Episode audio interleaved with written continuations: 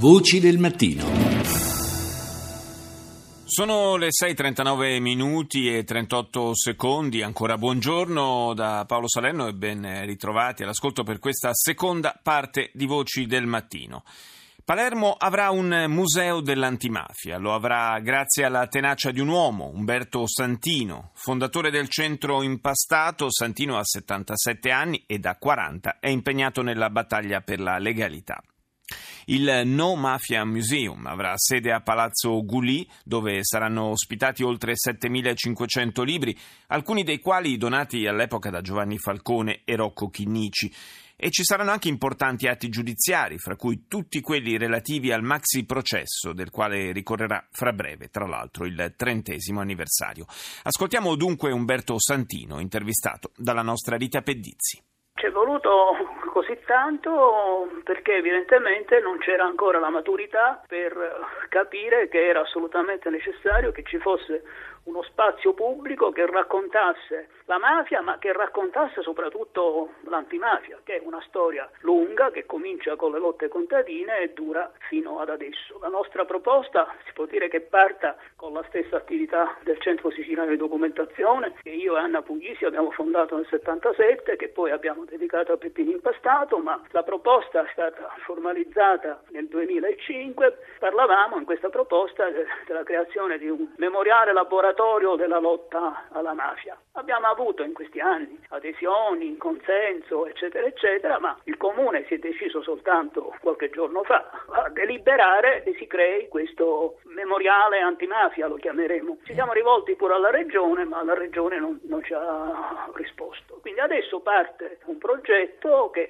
ovviamente ha le sue difficoltà perché ci sarà da raccogliere i fondi, dall'interesse che sta suscitando la proposta appena nata, diciamo, riteniamo di potercela fare. E quindi dobbiamo avere questi locali che ancora non ci sono stati consegnati. Noi verseremmo gran parte della nostra biblioteca, gli atti giudiziari, gli altri materiali che abbiamo raccolto in quasi 40 anni di attività e poi predisporremo l'allestimento del percorso museale, che ripeto racconta la mafia ma racconta soprattutto l'antimafia, cioè racconta questa lunga lotta di liberazione che purtroppo ancora non è finita. Ci sono gli atti giudiziari dell'intero maxi processo. Abbiamo in fotocopia l'intero maxi processo processo, abbiamo il processo Andreotti, abbiamo carte che ci sono state donate da Giovanni Falcone, da Rocco Chinnici, da altri magistrati, abbiamo una raccolta di una certa consistenza. Fino adesso tutto questo materiale è stato fruito da pochi, da studiosi, giornalisti, eccetera, perché i locali in cui è il centro fino ad oggi sono locali molto angusti. Adesso sarà possibile invece una fruizione molto più ampia, ma soprattutto quello che ci interessa è che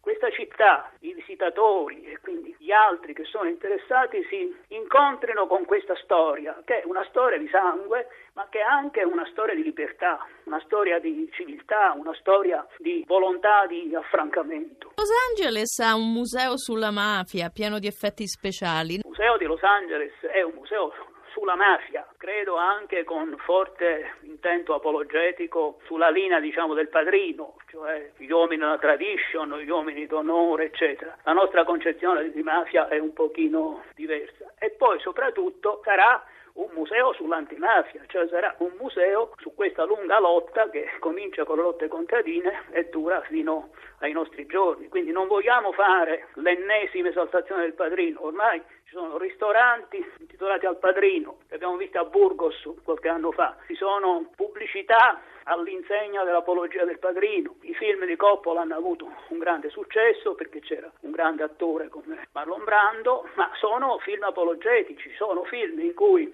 il padrino viene presentato come una sorta, diciamo, di antico eroe omerico, difensore della famiglia, difensore dei valori dell'onore, del coraggio, eccetera. E invece sono dei criminali i quali hanno avuto il ruolo che hanno avuto perché hanno avuto rapporti con il potere, rapporti con le istituzioni, rapporti con l'imprenditoria, rapporti con l'economia e hanno avuto poi un enorme rilancio dal punto di vista economico-finanziario con il proibizionismo dell'alcol e poi della droga. Il proibizionismo offre agli imprenditori criminali una sorta di monopolio o di oligopolio che li rende tra i personaggi più ricchi del nostro tempo.